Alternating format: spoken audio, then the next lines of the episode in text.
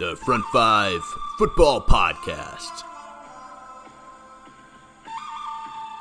Covering all things offensive line, tackles, guards, centers. Your hosts, Audrey Mallows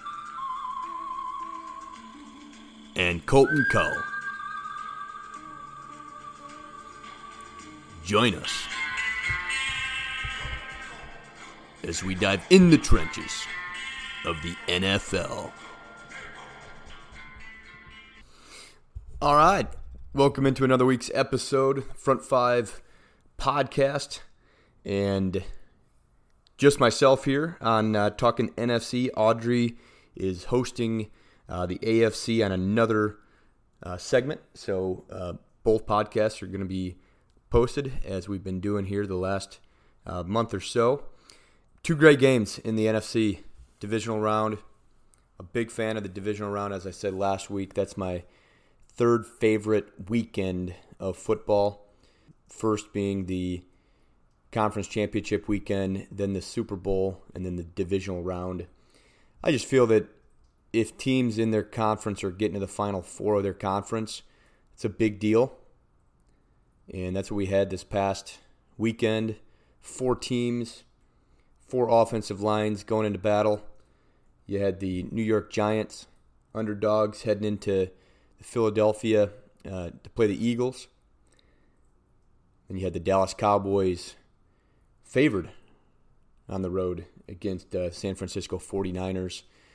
Four really good offensive lines, some better than others.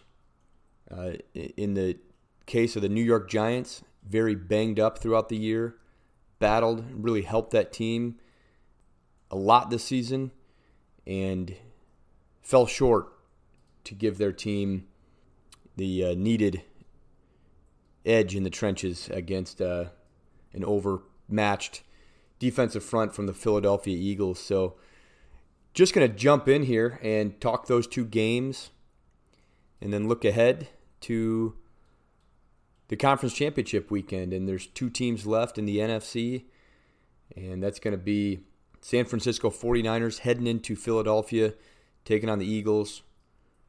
Great matchup, two great teams, two great offensive lines.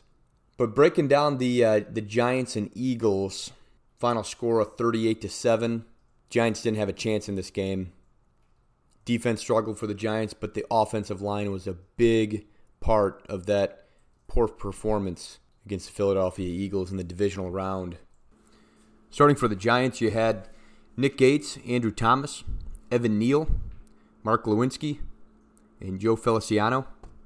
In the game, uh, did have Ben Bredeson uh, returning, came in and, and played a little more than half the game for Nick Gates. Offensive line that didn't help their uh, their team do much. Uh, just 13 first downs in the game, 118 yards rushing on 20 carries, and just 135 yards passing on uh, 27 attempts.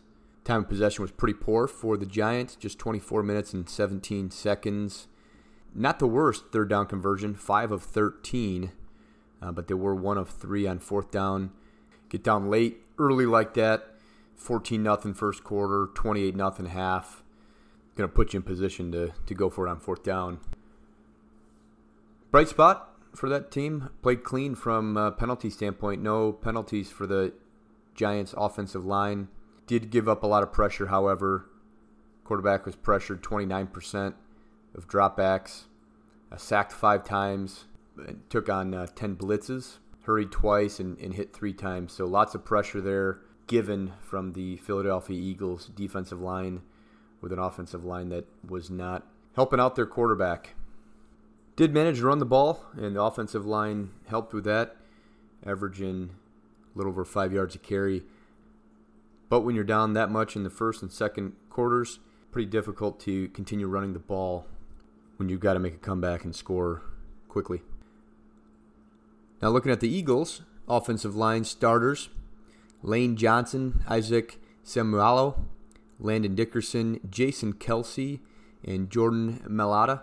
With the lead, they did shuffle in Some of the offensive line on the depth chart, you had Andre Dillard, Jake Driscoll, and Cam Jurgens all getting snaps in that game. Overall, great performance, powerful game from a rushing standpoint. 268 yards on the ground, 44 carries, controlled the clock, 35 minutes, 43 seconds with big lead, kept running the ball. No answers for that defensive line in New York. Passing 154 yards on 24 attempts. Great first downs. 10 of 14 on, on third down conversions. Never went for it on fourth. Uh, 26 total first downs in the game. Just an outstanding performance. Just a little bit of pressure on those 24 uh, passing attempts. Just one sack. There was uh, 11 blitzes on those two hurries, uh, not hit at all, and three pressures, so a little over 11% pressure percentage. But fantastic game from the Eagles' offensive line. Did have a couple penalties. Lane Johnson was, was penalized twice in the game. Great performance. Fully expect uh, them to repeat that performance this weekend in the championship round, taking on the San Francisco 49ers. And jumping over to the Sunday game in the divisional round, San Francisco 49ers hosting the Dallas Cowboys. Two offensive lines I'm a personal big fan of. Love both of those offensive lines, especially when both are healthy. San Francisco 49ers took this game 19 to 12. Certainly both offensive lines played well, gave their chance a very, gave their teams a very competitive chance. And this was actually a game where uh, the losing team had a better performance from the offensive line standpoint. Run down some stats here. Dallas had 76 yards rushing on 22 attempts, 206 yards passing on 37 attempts. Did have a couple interceptions in the game. No fumbles. 5 of 15 on third down. Third down conversion was an area that didn't help them as they got down into field goal range as well as the red zone. Fourth down conversion, two of two. Time possession, 27 minutes. Comparing that to San Francisco, 113 yards rushing on 32 attempts, 214 yards passing on 29 attempts, uh, no interceptions. Did have a fumble, lost. Uh, they were 50% on third down conversion, 7 of 14. Did not go for it on fourth down.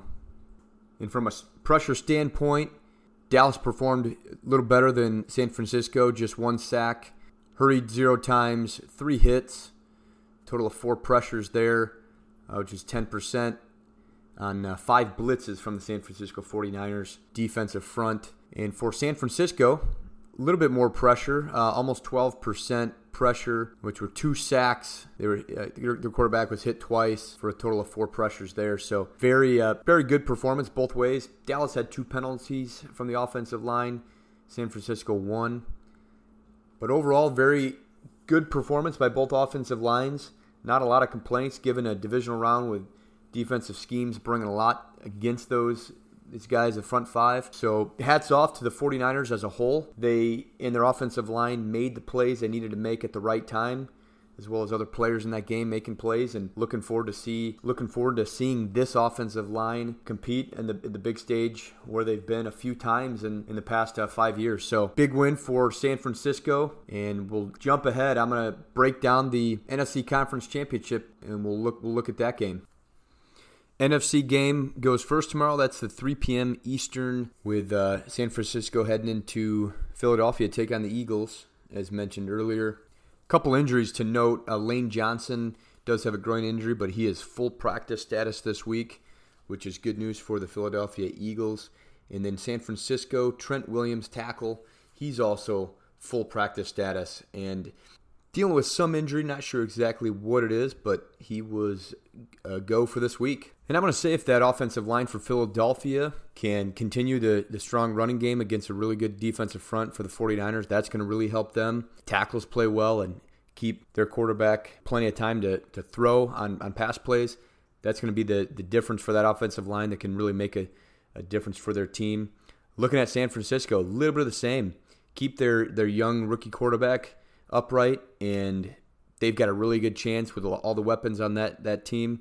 So, going to be a good one. can't wait. Favorite weekend of football here, and really looking forward to hearing the AFC breakdown as well. But excited for this NFC game and going to be glued to the offensive line and, and seeing how they help their team. So, with that, I will end this week's episode of the NFC's Front Five football coverage. I hope you all have a great weekend of, of football. Enjoy your Sunday.